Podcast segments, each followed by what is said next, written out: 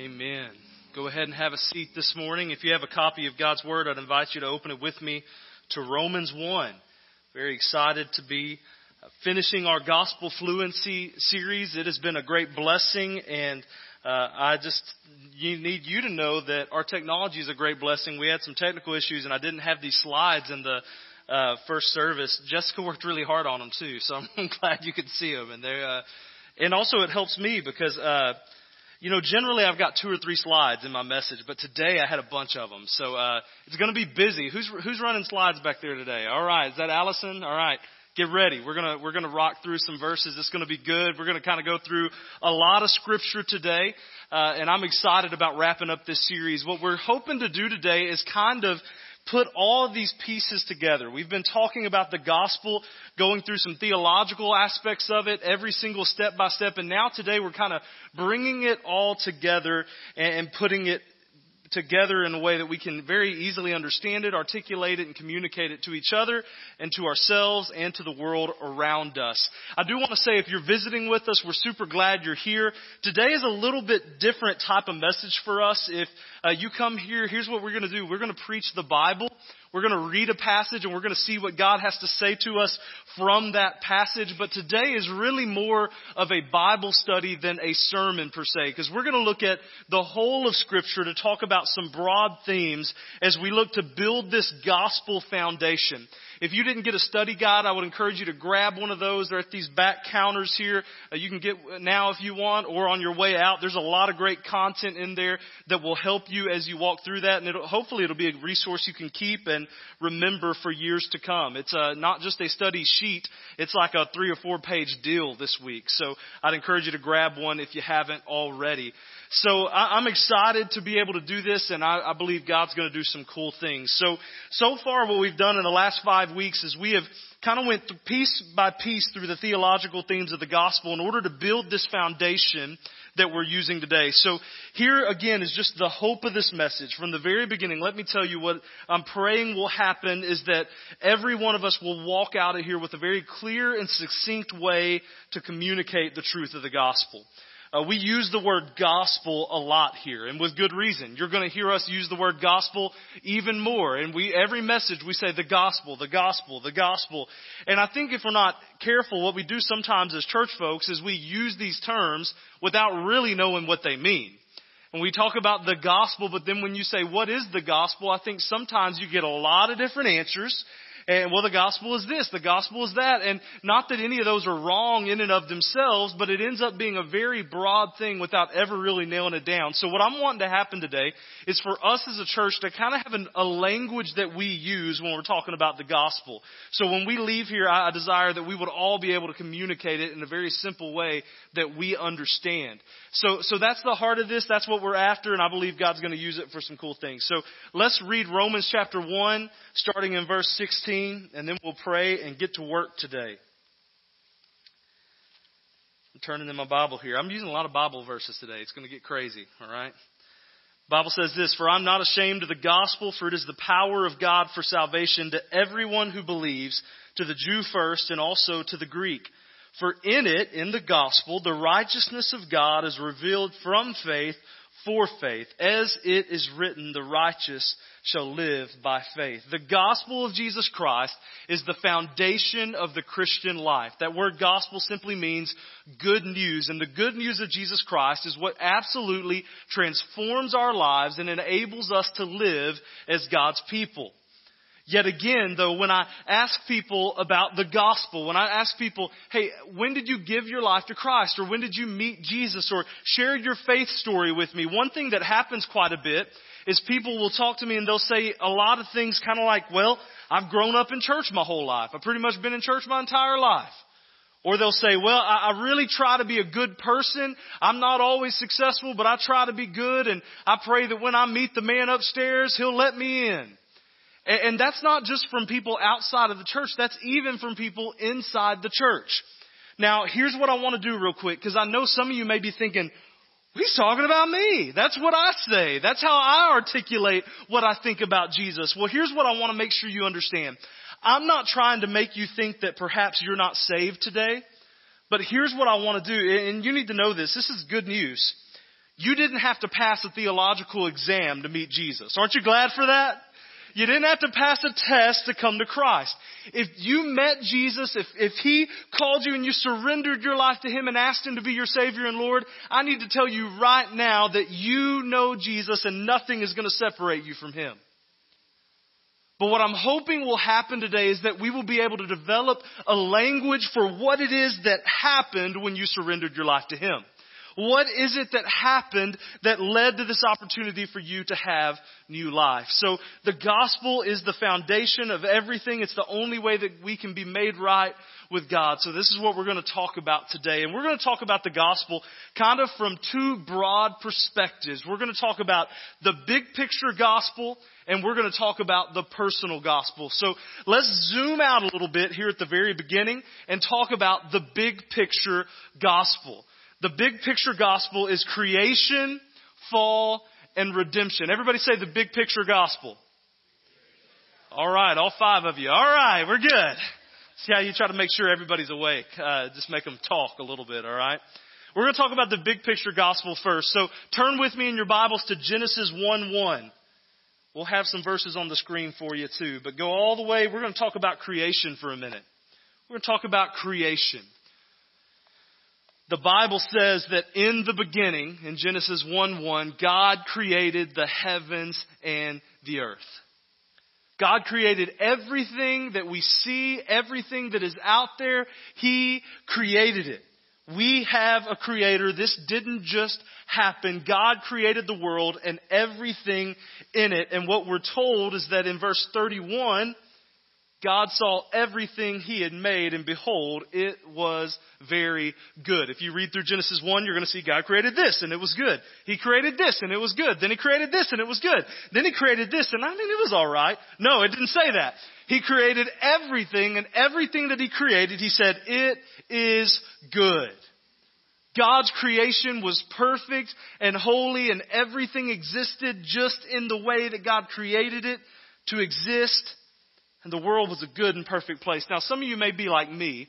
When you read about Adam and Eve living in the garden and it's paradise and all this, I know for me, I'm like, I don't even like to camp, let alone like live in a garden. Like that's not really my idea of paradise. I feel like God created me in the right era where we have iPhones and air conditioning, right? Like I'm all about that. But the idea isn't just that we're all going to go camp in a garden. The idea of paradise is that everything in the world was exactly as God intended it. Think about this. No evil. No injustice. No sin to struggle with.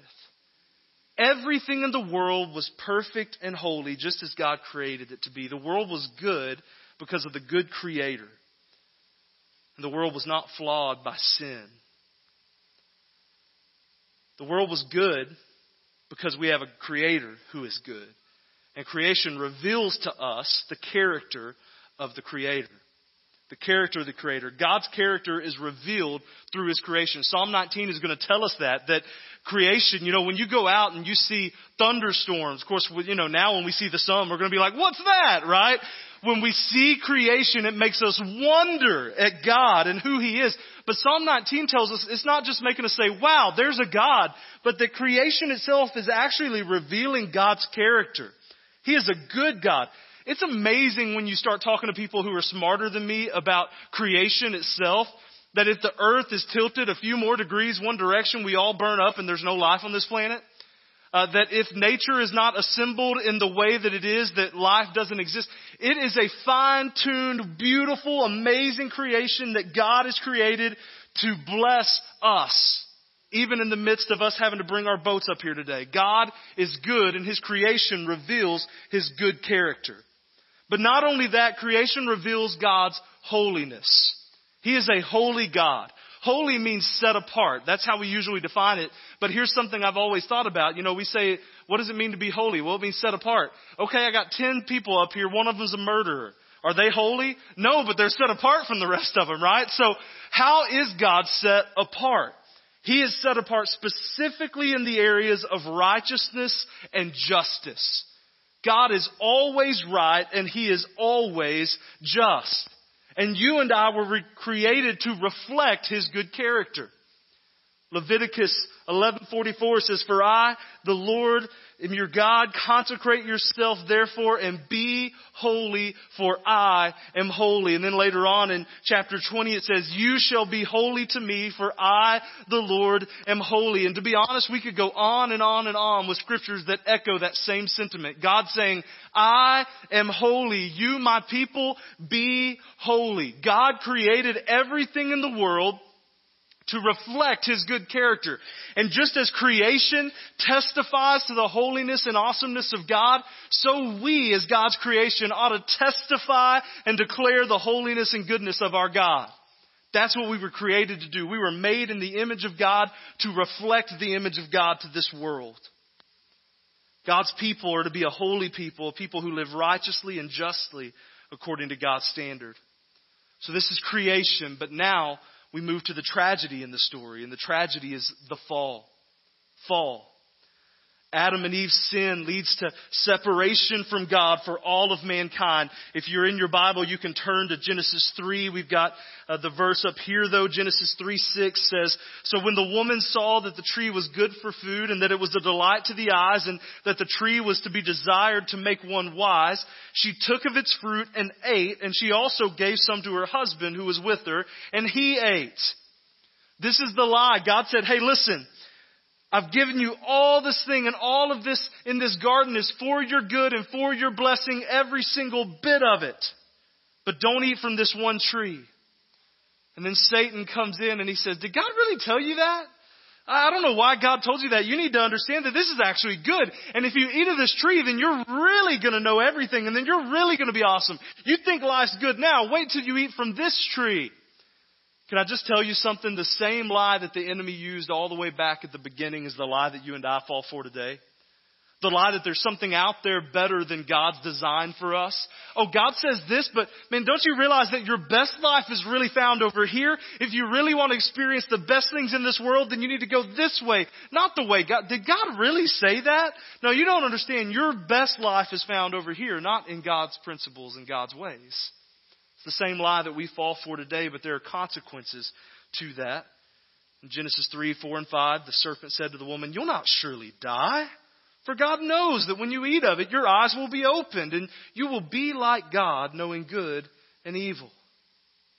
This is the lie we fall for, that anything beside God can satisfy or enrich our lives. These things always result, though, in the opposite of that. They promise something they can't deliver on when, when you fall into this, it doesn't actually satisfy. You've probably seen this pattern in your life. I think of uh, uh, perhaps maybe food is one of the easiest things. You ever see something you're like, oh man, I'm about to demolish that pizza or whatever, and then you eat it and like immediately hate yourself, right? Anybody? I'm the only one with problems here. All right, y'all pray for me. All right. Something that looks really good actually makes us feel bad, right? But yet the next time, guess what? I'm all about it, right? And the problem isn't really the thing itself, is that, you know, I can't just eat a little pizza. Anybody else? Like there's, it's, I'm all or nothing. I'm just an extreme guy. It's like, you know, I want all of it, right? But there are times where it's like, man, this is just going to actually not, and, I, I think of, really, we could just go on with examples about that. I think the enemy tells us, hey, I, I know God that says that sex inside of marriage is what's best for us, but man, look at these temptations over here and you think, wow, this would be great. But what the Bible says is so true and people have found themselves in this snare. In the end, it leads to destruction. And families that have fallen apart and they say, the promise was so much better than the reality. Can I tell you that's how sin always works? Snake says, Oh man, no, this fruit's going to be so good, you got to do it. And then it leads to the fall. Every single one of us have experienced this. And humanity's fall in the garden is what led to us separation from God for all mankind. Verse 8 of chapter 3 says, And they heard the sound of the Lord God walking in the garden in the cool of the day. And the man and his wife hid themselves from the presence of the Lord God among the trees of the garden. Always loved that, hiding from God. How's that going to work out for you? Right? Uh, d- listen, God is like the best hide and seek player ever, okay? You can't, actually, but he also is self-declared the worst at hiding because he says, seek me and you will find me, alright? So he doesn't hide well, but you, you ain't gonna hide from God, okay? So they hide from God, and God says, What's going on? And it leads to this encounter. And in this encounter, they even really are trying to lie and blame each other. And it's this, this really messed up thing because sin tends to breed this in us, doesn't it? It just multiplies and gets worse and worse. And even before God Himself, they're trying to get out of it, but God says no. And there are consequences to that sin, and the separation from God happens. What's wild to me is to think that God walked around in the garden with them. Bible says like He just like walking around. So they're walking with God in the cool of the morning, shooting the bull, talking about life. But after this sin, they are separated. They're sent out of the garden. In verse 23, says the Lord God sent him out from the Garden of Eden to work the ground from which he was taken. Creation itself literally changed because of the fall. Everything was different because of the fall. Humanity's relationship with God was different because of the fall. We were separated from him. If that was the end of the story, then there wouldn't be good news. The gospel would not be good news. It would be like one of those Oscar winning movies that just has a real bad ending. Anybody, some of you might be fans of that. Don't you hate when you're watching a movie and you're like, waiting for it, the resolution's coming, I know it is, fade to black. And you're like, I really just wasted two or three hours of my life watching this, right? But can I tell you, I think our world, so many movies in that way in our world because that's how the world sees the world today. It's how it sees our, our culture views the world through that lens. Very fatalistic. There is not hope. But can I tell you, that's why we need to be all the more adamant about sharing them the hope that comes in Christ. This world can be a very dark place, and the fall is a reality, and the world is a dark and broken place because of the fall, but we know the one who is in the work of redemption. That's the third part of the big picture gospel. We've got creation, we've got fall, and now we've got redemption. Did you know that God is in the business of redeeming all things, making all things new?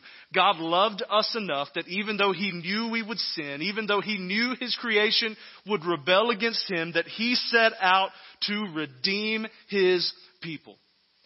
In the Old Testament, we see God initiating the sacrificial system and he says, if you will do these things, then your sin can be atoned for. So they say they would go and uh, sacrifice an animal and atone for their sins. But it was an imperfect system because then on the way home from the temple, something would happen. I think what we've said is a camel. I don't know why that's the main mode of transportation in my head, but a camel cuts them off and they're like, beep, giving them signs with their hand. And next thing you know, they're in sin again before they even got home.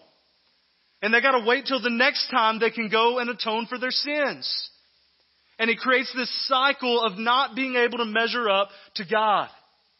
So they're desperately trying, but the Bible says that even this sacrificial system is ultimately pointing toward the ultimate sacrifice, where Jesus would be sacrificed for our sins once and for all. And He is in this work of redemption. Even though God knew that our sin would mess up His perfect creation, He still provided the way, and that is Jesus to restore all of creation.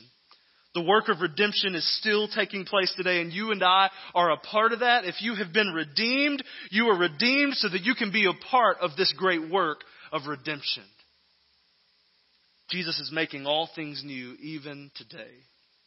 And that brings us to this next section, the personal gospel. Before we get there, Let's go back to that slide, the uh, big picture gospel that has all three of them on there. Sorry, we're jumping around. Oh yeah, Allison's hanging with me. All right. See, if she'd had the second service, she'd be nailing it right now. But I just, you know, we're we, we're working on it. Thank you. Let's talk these real quick. Big picture gospel: creation, fall, and redemption. Y'all say that with me. Creation, fall, redemption. All right, that was bad. We're going to do it again.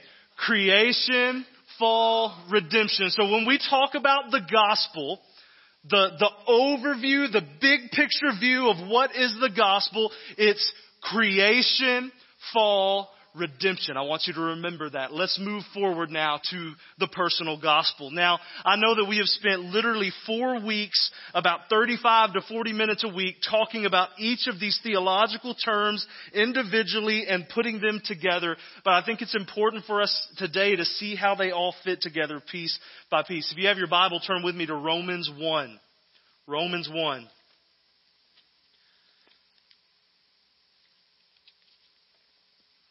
It's like Bible drills up in here today. Romans 1. Let's start by talking about justification. We said that justification is the process of being declared righteous. Justification is how we are declared righteous. Now, the first thing that people will often push back on when we talk about justification and being saved and needing Jesus, a lot of people will say, well, that's good, but I don't really need Jesus. I feel like I'm doing pretty good right now. I feel like I'm an alright person. I'm a spiritual person and I believe in God, so I think I'm doing okay.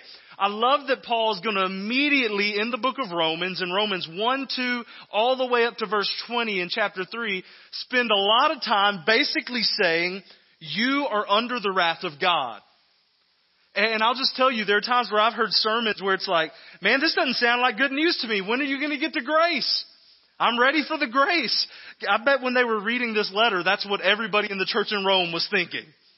Because Paul starts with saying, Are you a pagan who's never heard of God? You're not without excuse. You're under the wrath of God. You need Jesus. Are you a religious person? Are you a Jew among Jews? You're under the wrath of God. Are you thinking that you're keeping the law? No, you're not. You're under the wrath of God. And then at the, in the beginning of chapter 3, he finally just says it. Here's what I'm trying to say. No one is righteous. No, not one. Every single person is in need of Jesus. Apart from Jesus' help, we are in a bad way. But justification tells us that God's wrath has been satisfied through Jesus Christ. In Romans 3:24, Romans 3:23 first, let's look at it. It says that all of us have sinned and fall short of the glory of God. Summing up the first 3 chapters, he goes, "Yeah, I mean you. Every single person has sinned." But verse 24 says, See, you've memorized verse 23, but look at this one. This is the next verse. This is great. But we are justified by His grace as a gift through the redemption that is in Christ Jesus. When Jesus died on the cross, the Bible says that God poured out His wrath upon Him and Jesus absorbed the wrath of God. This is where we get that theological word propitiation which we said means Jesus paid it all. The full price for your sins, past, present, and future, was paid for by Jesus. Jesus paid it all. And all we need to do is accept the work of Jesus Christ on the cross through faith. Through faith. All you gotta do is trust and believe in Him. There's nothing you can do coming to church, being a good person, tithing. I mean, I want you to keep doing that. But none of those things save you. Do you understand that? No works can save you, but the only thing that can save you is placing your faith in Jesus Christ and His work on the cross. I love Romans 4. We haven't studied it together yet, but basically, Paul is going to take the Jew of Jews, the one who they all look to as the father of their faith. You may remember Father Abraham. He had many sons, and many sons had Father Abraham. I'm one of them. You are too. Uh, you may remember that. If we, this is how we expose who grew up in church and who didn't. Right now, uh, right there. That's how you do it. Uh, but anyways, Abraham really was their guy. Like when the Jews said, this is the one we're looking at, this is our point guy, this is the one who started this thing, they looked to Abraham. So here's what Paul does. He takes Abraham and does a case study on faith. He says, how was Abraham considered righteous before God? Was it because of what he did? And here's what I would ask you. Have you read Genesis lately? Woo, those people were messed up. I think sometimes we think of all these heroes of the faith. You know why they were heroes? Because of their faith in God. It wasn't because of their actions. Man, you read through Genesis, there's some messed up people, some real sinners just like you and me. But the Bible says Abraham believed God and it was counted to him as righteousness. Even all the way back in the beginning. It says Abraham believed God, so it was counted to him as righteous. So Paul's going to say, hey, even the founder of your faith, if you have a Jewish background, is saved not because he was a good guy, not because he's Father Abraham. He is saved because he believed the promise of God. Do you have faith today in Christ? Romans chapter 5 goes on to talk about the reality that because of Adam's sin, we have all sinned and therefore we all deserve death. But Jesus' righteousness has become our righteousness, which has become our life. Look at Romans 5:18. Therefore, as one trespass led to condemnation for all men, so one act of righteousness leads to justification and life for all men. The only way to be justified is to place your faith in Jesus Christ. And all that means is to fully surrender to Him. Let me ask you a question today. Have you surrendered your life to Christ? Do you truly have faith in Jesus today? I'm not asking if you know about Jesus. I'm not asking if you're a good person. I'm not asking if you grew up in church. I'm asking, do you really know Jesus? Do you really know Him today? Do you have a real relationship with the living Savior? If not, today you can be justified before God if you just call out to Him and ask Him to be your Savior. So that's justification. Let's move on to sanctification. Sanctification is the process, it's an important word in this definition, the process of becoming holy, becoming more like Jesus. We said when we preached on sanctification that this doesn't just happen. Nobody wakes up and goes, wow, I'm sanctified. That's awesome. No, this is a process that will carry on through your entire life until you stand before God one day. But it's also important to mention this. The call to sanctification is not the call to get to work keeping your salvation. But instead, it's a call to rely on that same grace through faith that saved you. The only way you can grow in Jesus is to have faith in Jesus. I told a story at the first service that when I was on staff at the first church I was a pastor at, uh, they got, I was 26 years old, so they paid me like you would pay a 26 year old, right? Uh, so it wasn't a, it was, the church though grew very quickly. So after a year or two, they gave me a significant raise. I'm already a little bit of a workaholic anyway, so I mean, I was putting in a lot of hours, doing a lot of work, but then when they gave me a raise, I'm thinking, I gotta turn it up even more, right? I gotta earn this. And I think I do the same thing, and a lot of you probably do spiritually as well. When you look at what Jesus did for me, Jesus gave everything for me, so you know what? I gotta turn it up even more. I somehow gotta work even harder, but what we're doing if we're not careful is trying to earn our salvation that's already been given to us. But sanctification says that we just need to love Jesus more each and every day, follow Him more each and every day, and as we do that, He is going to mold and shape us into who He wants us to be. Studies show that the people you hang out with, you can't help but kind of become like them. You pick up characteristics from each other, and it just happens. I'm not sure why, but our staff still isn't using a Texas accent, but maybe one day, right? You just can't help it though. The people you hang around with shape you. I will say this, there are already phrases that I never used in my entire life that now I use because I'm in Kansas. I'm not going to give you examples of them because then you'll hear them when I say them and you're going to be like, oh, there you go.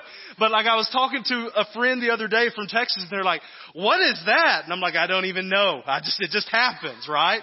It just happens. In my heavy Texas drive, I'm just becoming more like you Kansans every single day. I mean, you know, but it happens. It just does. Here's, here's the question I want to ask you though. Aren't there people in your life that when you're around them, you just know they've been with Jesus. They've been with Jesus. This is what sanctification looks like. That the more we are with Jesus, the more we press into Him, the more we become like Him. Romans 6, 17 and 18 was our text when we talked about sanctification, and it says, this, but thanks be to God that you who were once slaves of sin have become obedient from the heart. We talked about a transformed heart. So once our heart's in the right place, we can start becoming more like Jesus. To the standard of teaching to which you were committed and having been set free from sin have become slaves of righteousness. Once we experience the truth of the gospel, our fleshly desires are not the most important thing to us anymore, but instead we delight in the joy that comes from knowing we are growing in Christ. And we said not only do we have a transformed heart, but we have a transformed law. The Bible changes for us. Romans chapter 7 verses 5 and 6. I think we have them up here. Romans 7, 5 and 6 says this. For while we were living in the flesh, our sinful passions, aroused by the law, were at work in our members to bear fruit for death. So before Jesus, our flesh ran our lives, and the result of that was death. But verse 6 says, But now we are released from the law, having died to that which held us captive. So we have been released from the law. Our life has totally changed. The law of God is a burden for unbelievers. If you don't know Jesus and you read the Bible, guess what you see it as? This is a rule book, y'all. It's telling us everything we need to do. You don't do that, do this, and it's all this crazy stuff. But the sanctified life says that we're not walking according to the flesh anymore, but we're walking according to the Spirit. And when we're walking according to the Spirit, the Word of God is transformed for us. This isn't a rule book, but rather this is the flashlight that shows us how to walk in a dark world. And this is what shows us how to walk in God's blessing. So we actually start delighting in the Word of God because we know He reveals Himself to us through His Word. Do you want to get to know God more? Get in His Word. That's how it happens. And that's the beauty of the Word of God. We spend time with God when we open up the Bible and read it. Sanctification is a process. It doesn't just happen. It requires grace, time, patience, but continually growing. That's sanctification. Now let's talk about glorification. Glorification. We preached on this last week. This is the process of God setting all things right. All things right. There is coming a day where God will come and rule and reign over all His creation for all eternity. There's kind of two layers of this. First, we've got the big picture glorification, which is the fact that every knee will bow and every tongue will confess that Jesus is Lord. That's going to be a great day. But the personal level of glorification is this. The battle with the flesh will be over. Is anybody ready for that? Is anybody ready to be done with this heart that, that looks like the end of Romans 7, where it's like, I want to do this, but then I don't do it, and then I don't want to do this, but then I do it, and it's just a battle that is waging within our hearts. That will be over on the day we stand before God. Every intention of our heart will be pure. Every motivation will be pure. Are you ready to have conversations with people where you know that, that there's just nothing but purity there? I'm anxious for this wonderful day. Romans 8 is what we studied last week. It, it, told us that the world is groaning, that humanity is groaning, and even the Spirit of God Himself is groaning. Everyone is longing for the day when God will set all things right. But we groan with hope because we know that the day is coming and Christ has already won the victory. This is what theologians call the already and not yet. When Jesus died on the cross and declared, It is finished, at that very moment, we were justified with God. When we called out to Him, He sees us as perfect and holy because of what Jesus has done for us. Yet we still live in a fallen world. We still struggle with sin, but there's coming a day where we will celebrate the victory forever. When the final work of redemption will happen in Christ. Aren't you ready for that day? Friends, this is the gospel. So the personal gospel, we have justification, sanctification, glorification. These are bigger words. Can you say them with me though?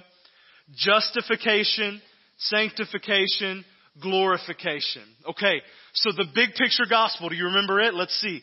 Creation, fall, redemption. And then the personal gospel is justification, sanctification, and glorification. I told you when we started this was going to be more of a Bible study today, but here's my hope is that when we use that phrase gospel, you will know the truth behind that.